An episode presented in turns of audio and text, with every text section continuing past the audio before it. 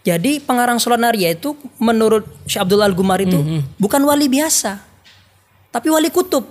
Sekelas Syekh Abdul Qadir Al Jilani. Assalamualaikum warahmatullahi wabarakatuh Sobat TKNN Assalamualaikum nih Selamat pagi. Hari ini kita spesial sekali Karena kita kehadiran seorang da'i muda Doktor muda Yang baru pulang ke Indonesia. Siapa beliau? Ini dia Saya perkenalkan Beliau adalah Doktor Alfian Iqbal Zahashfan Assalamualaikum Ustaz Waalaikumsalam warahmatullahi wabarakatuh. Jadi beliau ini teman-teman Beliau ini adalah mustasyar PCI NU Maroko, salah satu pendiri NU di sana Ustaz, ya? Ya, deklarator. deklarator. Alhamdulillah. Beliau juga merupakan eh, pengurus Asosiasi Dai Daiyah eh, Indonesia bagian apa Ustaz? Komisi Sunnah. Komisi Sunnah, kemudian beliau juga dosen pasca sarjana UIN. Beliau juga Win Syarif Hidayatullah. UIN Syarif Hidayatullah. Beliau juga merupakan eh, dai yang sudah melanglang buana nih Asia dan Eropa, masya Allah. Nih buku terbaru beliau, namanya Solawat Nariyah. Kita akan bahas. Cerita nih Ustaz, gimana ya Ustaz? Nih awal cerita bisa bikin buku bestseller nih Ustaz. Udah mau cetakan ketiga ya? Ketiga, Ketiga. Sebelum saya jawab, saya berterima kasih pertama kali la yashkurillaha man la yamsyirin nas. Tidak bersyukur kepada Allah orang yang tidak bersyukur kepada manusia. Pertama-tama saya ucapkan terima kasih kepada TQN Toriqoh Qadiriyah Naqsyabandiyah yang telah mengundang saya siang hari ini podcast terkait dengan tasawuf. Uh, wabil khusus terkait dengan buku saya Ustaz. Salawat Naria Sejarah dan Khasiatnya. Tadi uh, Ustadz Saiful Cerah sudah mempertanyakan langsung, waduh, apa ini holfiyahnya, holfiyah betul, Ustaz. latar belakang. belakang ya. Atau kalau di Quran itu di ulumul Quran istilahnya asbabun nuzulnya. Kalau di hadis itu asbabul wurudnya. Kenapa kemudian lahir buku ini ya, yang cukup tebal ya, hampir Iya, 400 400 halaman Ustaz. sampai 400 396 ya. Ah, terkait dengan kholfiyah atau asbabun nuzul, asbabul wurud. Kenapa buku ini tertulis ya, kemudian lahir ya. Ah, saya sebutkan di mukaddimahnya ya, di pengantar ya. Sebenarnya ada dua. Ada dua. Yang pertama eh, terkait dengan amaliyah bapak saya, Abi. Abi itu pengamal sholat nariyah. Beliau punya majelis wirid setiap minggu malam, Ba'dal Isya di Jember sana. Di Jember karena saya asli orang Jember. Eh, meskipun abi saya orang Banyuwangi kemudian hijrah ke Jember ya. Dapat ibu saya, umi saya orang Jember. Beliau alhamdulillah sudah mungkin sudah 20 tahun lebih ya. Sudah punya majelis dikir ini mulai saya kecil itu ya. Dua- saya kira saya perkirakan 20 tahun lebih. Setiap setelah eh, apa Isya eh, Ahad malam Ya. beliau dikiran dan di akhir dikirannya ya baca istighfar, baca bismillah, baca al-fatihah dan seterusnya di antaranya adalah baca surat nariyah 11 kali. Hmm. Ya, itu saya sebutkan di buku ini ya, amaliyah eh, atau habis saya menyebutkan dengan al-adhkar at-tafrijiyah. Al-Adhkar At-Tafrijiyah. Al-adhkar at-tafrijiyah itu yang dibaca oleh abi dan jamaahnya. Ya, jamaah kampung lah, nggak banyak tapi alhamdulillah bisa istiqomah. Itu yang penting ya. ya khairul amal atau afdul amal kata Nabi ya itu adalah eh, adwa muha wa in.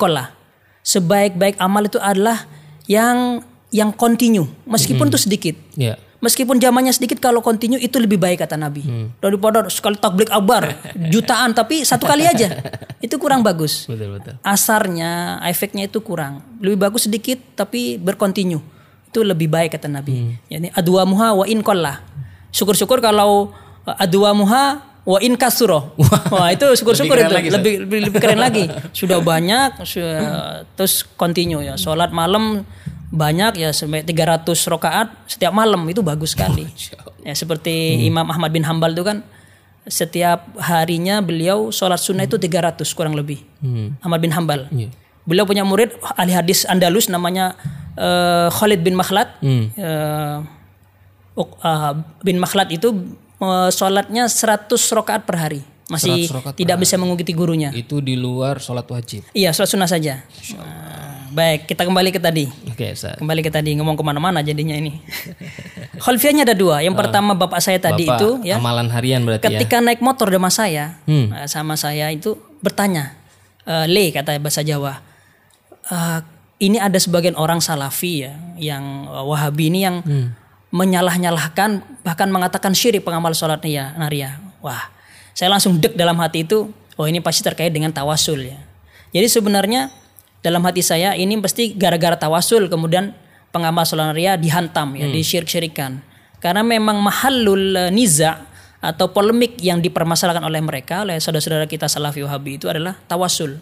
Jadi tawasul dengan al aulia wal ambia was salihin itu bagi mereka syirik ya alal akal itu bid'ah lah. Tapi ada sampai yang mensyirikan itu. Karena dikira kita menyembah meminta kepada mereka ya. Nah, itu prasangka ya praduga ya. Dan itu tidak benar dalam hati saya. Tapi saya bilang ke Abi saya Abi Abi tetap istiqomah dikiran setiap ahad malam dan insya Allah nanti akan saya jawab dengan secara ilmiah dalam hati saya. Tapi Itu tahun berapa Ustaz ditanya itu? itu sebelum saya ke Maroko itu. Oh, sebelum Maroko. jadi sekitar 10 tahun yang lalu lah. Mungkin bisa 11 tahun yang lalu ya dan saya sudah bertekad saya akan menjawab hal itu gitu. Nah, yang kedua ini yang membuat gongnya membuat saya terpacu ya dan terpicu untuk menulis surat naria sejarah dan khasiatnya. Siapa? Beliau adalah adik kelas saya namanya Kiai Haji eh, Muhammad Al Faiz aslinya orang Sumeneb Madura. Beliau adik kelas saya di Darussunnah ya sama-sama dalam asuhan almarhum Profesor Dr. Kiai Haji Ali Mustafa Yakub ya. Iya. Saya kenal Ustaz. Ah, beliau tuh sangat alim sekali. Sekarang beliau di Jember sekarang. Oh, di Jember sekarang. Ya, di Jenggawa. Diamanahi oleh mertuanya untuk mengasuh pesantren di sana. Oh, alhamdulillah. Mertuanya itu adalah eh, pengasuh keluarga pengasuh di Nurul Jadid, ya pesantren Nurul Jadid Paiton Probolinggo. Tapi kemudian eh, Kiai Maltuf Sirot ini, ya, Dokter Maltuf Sirot ini kemudian diamanahi pesantren di Jember. Nah, kemudian karena ini ada amanah diam- diberikan kepada mantunya tadi itu, Muhammad Al Faiz ini. Disuruh ke sana mengembangkan eh, pesantren di sana. Namanya pesantren Jalaluddin Ar-Rumi. Jalaluddin Arumi. Nah, saya sangat terima kasih kepada beliau karena tanpa beliau nggak bakal lahir buku ini ya. Kenapa emang dia? Ah, kenapa itu? Jadi beliau ini postingan Facebooknya itu ilmu semua. Hmm. Beliau itu kutu buku. Iya. Uh, luar biasa itu ya. Saya itu ngakui beliau itu luar Sering biasa. nyomot-nyomot kisah-kisah yang kadang ini. ya. Iya, yang belum kita baca, Belum kita gitu. baca. Hmm. suatu yang aneh karena dia memang kutu buku, suka baca banyak baca buku gitu, hebat. Iya. Jadi luar biasa beliau itu ya. Nah, suatu ketika beliau itu mengupload di di laman Facebooknya dan mengetek nama saya. Hmm. Terkait apa? Terkait dengan ikhtilaf para ulama musannif sholat naria. Hmm. Jadi beliau itu sepertinya juga ditanyakan oleh beberapa teman ya, siapa sebenarnya pengarang sholat naria? Hmm. Kenapa demikian? Karena ada beberapa versi. Ya. Ada beberapa versi sholat naria. Eh, alal akol yang saya temukan itu ada tiga. Ya, kemudian karena saya tag, kemudian saya itu tergugah dan merasa kenapa saya tag. Ternyata eh, pendapat para ulama itu setuju ya sepakat yang ngarang sholat itu orang Maroko dari kota Taza Ya. atau nisbatnya jadi At-Tazi. Tapi masalahnya siapa? Apakah Ibrahim? Apakah Ahmad? Apakah Abdul Wahab? Nah, kemudian saya itu bersyukur mumpung istilahnya ya aji mumpung mumpung saya itu di Maroko Ah, langsung langsung kampung halaman. kampung halamannya negaranya ini kesempatan kesempatan saya untuk menggali atau berkontribusi untuk umat Islam terkait dengan sholat naria. Karena saya saya nilai ya sependek pengetahuan saya belum ada yang menulis secara komprehensif sholat naria. Mulai dari penulis penulisnya, pengarangnya, kemudian ijazahnya, kemudian sejarahnya dan seterusnya dan seterusnya. Oleh karena itu saya berazam sambil menyelesaikan disertasi saya, saya juga menulis sholat naria. Jadi setelah satu waktu saya itu menulis dua disertasi S3 di Darul Darul Hadis dan kemudian sholat naria. Naria. Jadi sholat naria ini saya nulisnya nyantai kurang lebih tiga tahun. Tiga Set- tahun. Setiap ada data saya tulis gitu dengan Itu proses pencariannya berarti sambil ke masyayikh juga Oh iya, iya. Semua saya kerahkan. Hmm. Ya, demi sholat naria itu ya. Saya melakukan metode eh, muhawaroh. Hmm. Ya, dialogis ya, dialogis kepada uh, syuyukh zawiyah. Saya datang ke Zawiyah Zawiyah itu di Maroko itu. Bukan hanya Zawiyah, saya tanyakan siapa pengarang Salat Naria. Ya, meskipun saya sudah tahu, tapi saya ingin tahu. Di zawiyah-zawiyah di tarekat di sana juga rutin Ustaz, di lazim gitu dibacakan salat nariyah. Tidak semua zawiyah, ada Oh, beberapa semua zawiyah. Ada be- yang pasti zawiyah terbesar, toriko terbesar di Maroko itu mengamalkan salawat naria, yaitu toriko Ar-Rifaiyah Al-Budsisiyah atau disingkat Al-Budsisiyah. Al-Budsisiyah. Ini toriko terbesar dan terbanyak pengikutnya di Maroko. Dan apa eh, syekh atau mursyidnya itu menjadi penasihat raja Maroko. Hmm. Sekarang namanya Syekh Jamaluddin. Syekh Jamaluddin. Ya, sebelumnya ayahnya namanya Syekh Hamzah. Saya sebutkan di sini itu ya. Saya Hmm. dapat ijazah dari muridnya Syekh Jamaluddin, bukan dari Syekh Jamaluddin, dari muridnya. Syekh Jamaluddin, Ya, ya. penasehat raja itu. Syekh Jamaluddin yang penasihatnya. Hmm. Saya muridnya. Saya muridnya. Oke. Yang tinggal di kota Taza. Mhm. Namanya Syekh Fadil Sabak namanya. Syekh Fadil Sabah. Ya, Syekh Fadil Sabak namanya. Ini Ustadz sekaligus ziarah juga nggak Ustadz? Kan ada tiga pengarang tuh. Ya. Ziarah juga Ustadz? Saya alhamdulillah ziarah. Jadi sebelum ziarah, jadi Hmm. ada tiga mualif tadi itu. Setelah saya teliti, pertama Syekh Ahmad. Syekh Ahmad ini pendapatnya Profesor Dr. Ali Jum'ah, Hmm. Mesir, ya, Muftil eh, Diyar Misriya As-Sabiqah. Hmm.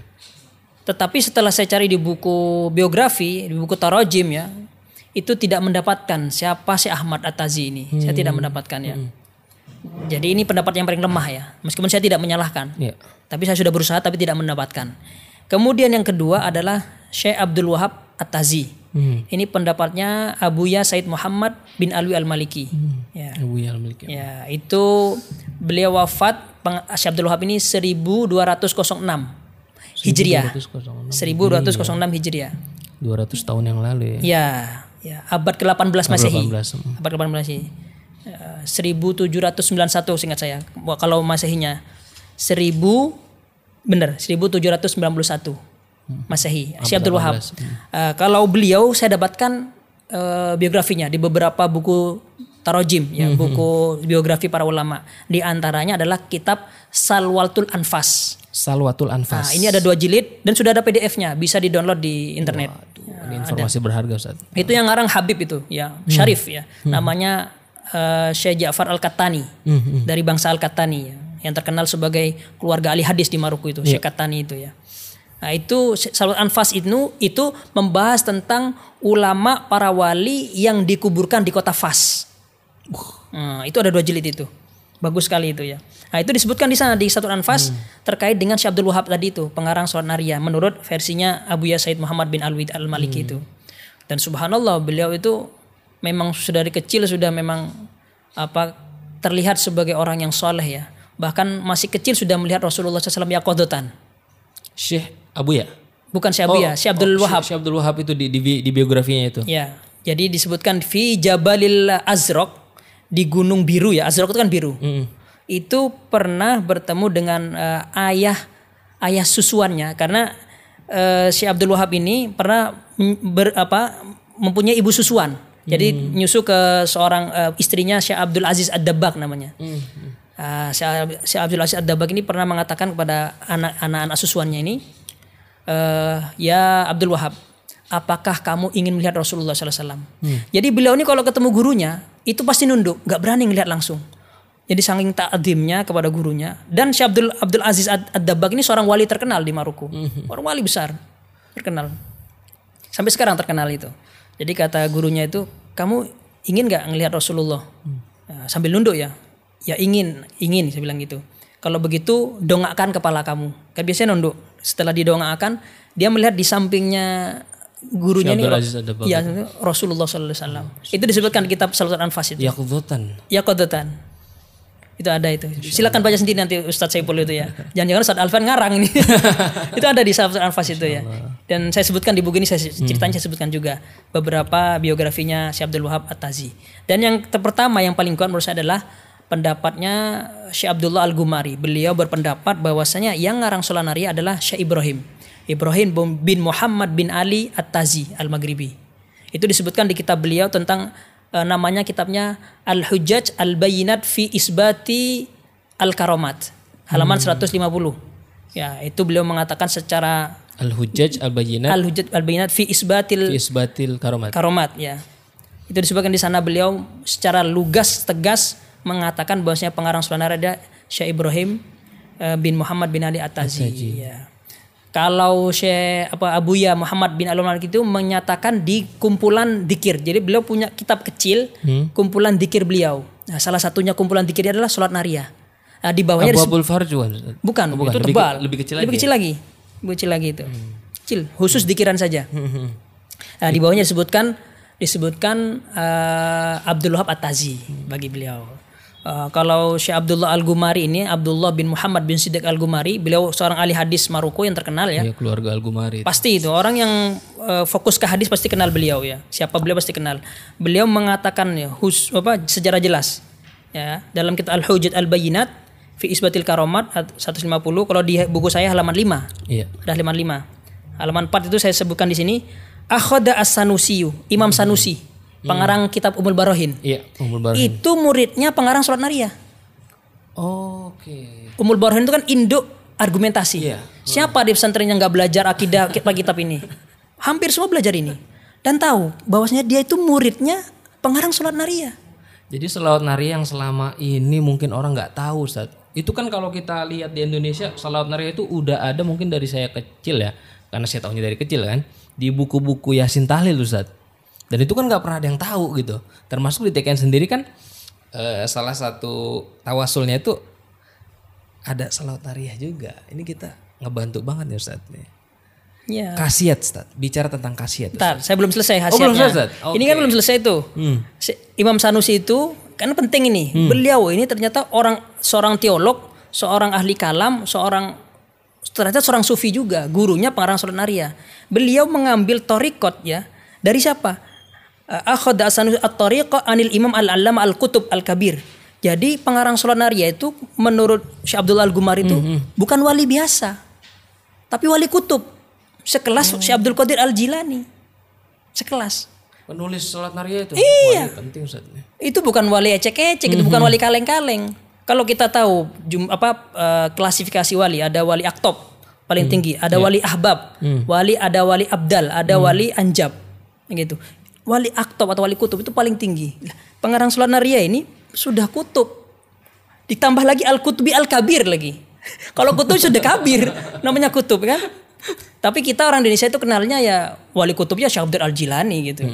Seakan-akan di dunia ini ya wali kutub hanya Syekh Abdul Al Jilani, padahal wali kutub itu banyak. Iya. Hampir setiap masa 100 tahun itu pasti ada gantinya. Wali kutub. Wali kutub itu. Ya beliau ini abad ke abad ke-9 karena wafatnya tahun 866 Hijriah. Oh, abad ke-9 justru. Abad ke-9.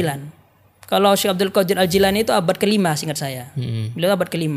Kalau nggak 56. Tahun 1000 dia 1000 Masehi kan. 1000 1100 kalau nggak salah. Wafatnya beliau 500-an, 500 sekian Hijriah. Hijriah. Ya, kalau nggak 500 400 gitu. Berarti kalau abad ke-10 Masehi, Hmm. berarti dia abad keempat. Eh, ya abad keempat.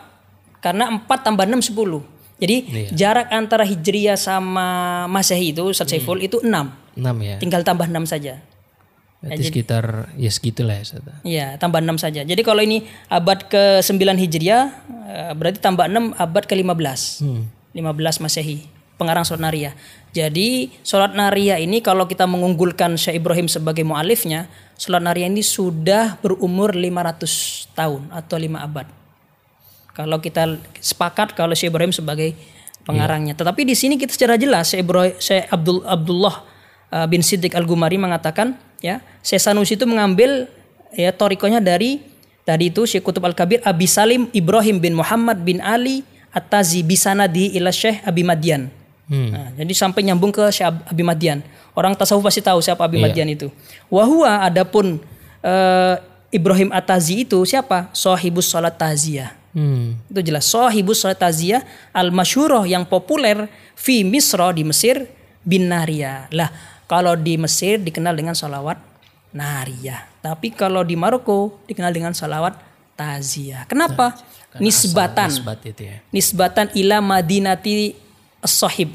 Sahibul eh, atau muallif. Di Indonesia kenapa lebih populer nari ya Ustaz? Karena dari Mesir apa sanatnya?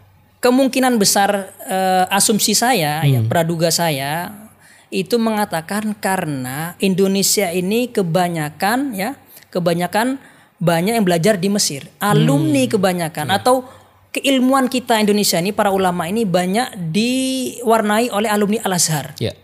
Kenapa? Karena jaraknya tidak terlalu jauh. Kalau Maroko itu jauh sekali, Ustadz. Iya. 18 jam kita naik pesawat. Di atas pesawat itu di udara 18 jam. Belum transitnya.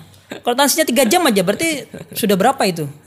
Nah, hampir Dua- hampir satu hari. hampir satu hari. Saking jauhnya itu. Ya minal masyrik Kita kan masyrik. ilal maghrib. Maghrib. ujung ke ujung. Jadi sudah setengah bola dunia gitu. Benar benar benar. Hatta saya waktu 2010 ke sana itu baru 30 kurang lebih. Mahasiswa di Maroko. Satu negara cuma 30 mahasiswa Indonesia. Sekarang 2021 sekitar 150. Hmm. Sangat sedikit sekali. Makanya kemudian eh, banyak eh, hazana Maroko itu yang belum digali, belum dikenalkan oleh alumni-alumni Maroko sendiri. Termasuk salah satunya adalah salawat Naria ini. Iya iya. Nah, jadi ini eh, penting apa untuk di Iya, karena kan dari sejarah ini orang jadi tahu Ustaz asal usul yang kita baca, kemudian juga sanatnya kan yang apa namanya yang yang enggak apa ya? Ya kita baca tapi nggak tahu sanatnya tuh kayaknya gimana gitu kayaknya. Setrumnya tuh kurang kalau kata orang Betawi itu nggak nyetrum Ustaz. Apalagi Masya Allah sanatnya langsung nih nyampe. Iya kata Ibnu Mubarak kan dikatakan al isnadu minad din. Iya. Laulal isnad laqala man syaa ma syaa. Betul. Ya, sanad itu penting, bagian dari agama. Kalau enggak ada sanad orang mau ngomong semaunya sendiri. Kata orang Jawa seenake udele dhewe. Iya. Ya semaunya sendiri. Nah, bicara tentang sanat Ustadz, eh, orang yang udah mendapatkan sudah mendapatkan sanat nih dari salawat nariyah ini Ustadz, khasiatnya apa nih Ustadz? Waduh. Salah satunya aja lah sebutin. Di buku ini ada saya sebutkan salah satu babnya itu, bab ke-7 itu, khasiatnya sholat naria itu. Banyak sekali khasiatnya, tapi yang pasti secara ringkas saya sebutkan kalau kita terkait dengan apa hal duniawi ya yang terkenal di kalangan kita atau di kalangan para ulama santri sholat naria ini populer dengan sebagai salawat yang kodoul hajah. Ya. jadi kalau kita punya hajat itu gampang terkabulkan. Ya. sholat naria itu. Apa kita mungkin tapi apa ya bukan hanya hajat maksudnya kita mau ujian kita mau bangun rumah itu baca sholat naria bahkan hal-hal yang kita ke- ke- kehilangan sesuatu baca sholat naria ketika sakit baca sholat naria dan itu terbukti udah banyak saya beberapa kali bedah buku ya ngisi di mana-mana. Itu ada orang datang cerita pengalamannya. Saya sama orang tua sakit apa ada pembuluh darahnya itu di kepala itu mampet. Sama orang tua disuruh baca naria akhirnya nggak jadi operasi. Itu kalau yang saya dulu pernah ikutan Ustadz, salawat nariyah yang empat empat empat tuh. ya Kalau biasa orang ngitung pakai batu, dulu saya pakai kacang Ustadz. Mhm. Jadi setelah dihitung, kacangnya dimakan. itu gimana Ustadz tuh? Iya, jadi eh, sholat naria itu yang paling ampuh bilangannya adalah empat empat empat empat. Kalau terkait dengan eh, jumlah wiridnya itu saya sebutkan di halaman 37 di buku saya. Hmm. 37 saya sebutkan eh, saya merujuk kepada kitab Khazinatul Asrar ya, karyanya Syekh An-Nazili, Muhammad Afandi Al-Nazili, Muhammad Haqi Afandi Al-Nazili ya. Beliau itu sufi ya, seorang mufasir dulunya. Mufasir beliau itu hafal Quran. Tapi kemudian beliau muyul kepada eh, tasawuf. Kemudian ngarang kitab Khazinatul Asrar ya. Di 37 saya sebutkan ya. Ada jumlah 11 dibaca setiap setelah eh, sholat lima waktu ya. Hasilnya ada di sini ya. Eh, menurut Imam Muhammad At-Tunisi kemudian ada menurut Imam Ad-Dinawari ya. Kalau di kitab biasanya Ad-Dainuri yang benar itu Ad-Dinawari. Ad-Dinawari. yang benar ya. Itu kota di Mesir salah satu kota di Mesir. Ada jumlah satu 41 kali ada lagi jumlah 100 kali ada jumlah 313 jum, seperti jumlah eh, pasukan Badar dan yang paling top itu adalah eh bukan ada lagi 1000 baru yang terakhir 4444 44. ini menurut Imam Al-Qurtubi tetapi bukan Qurtubi mufasir ulama lain karena karena Qurtubi itu kan banyak Ya. Qurtubi itu nisbat kepada kota di Spanyol atau Andalus dulu namanya Cordoba. Cordoba. Cordoba. Ya, Cordoba. Spanyol Ustadz. Spanyol. Qurtubi itu banyak. Cuma yang terkenal di Indonesia itu seorang mufasir. Iya. Ya, seperti itu. Jadi apa manfaatnya apa kalau kita apa? Kalau kita paham artinya surat naria itu kan di dalamnya itu kebanyakan minta hajat semua. Betul. Ar-Rogoib itu hajat.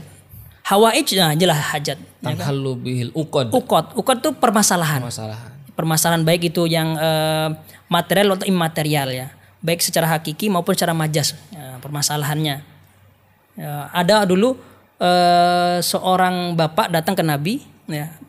Anaknya itu cedal, ngomongnya Oh, itu pelat, cadel, cadel, cadel, ya, ah. cadel. Nah, ditanya nama Nabi, siapa namamu? Eh, Ismi Bahir. Kata, kata Nabi, la, bal Bashir.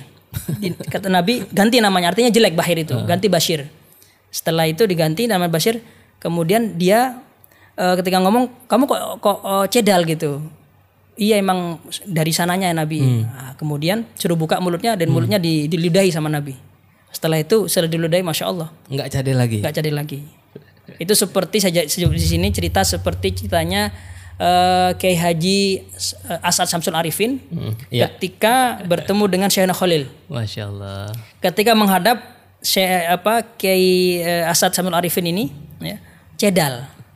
Kamu kok cedal? Dibuat-buat apa beneran? Beneran ini bukan dibuat ya. Bukan begitu sini-sini. Buka mulut kamu. Suruh buka. Dibuka diludahin bener. Diludahin. Jadi itu sunnah Nabi.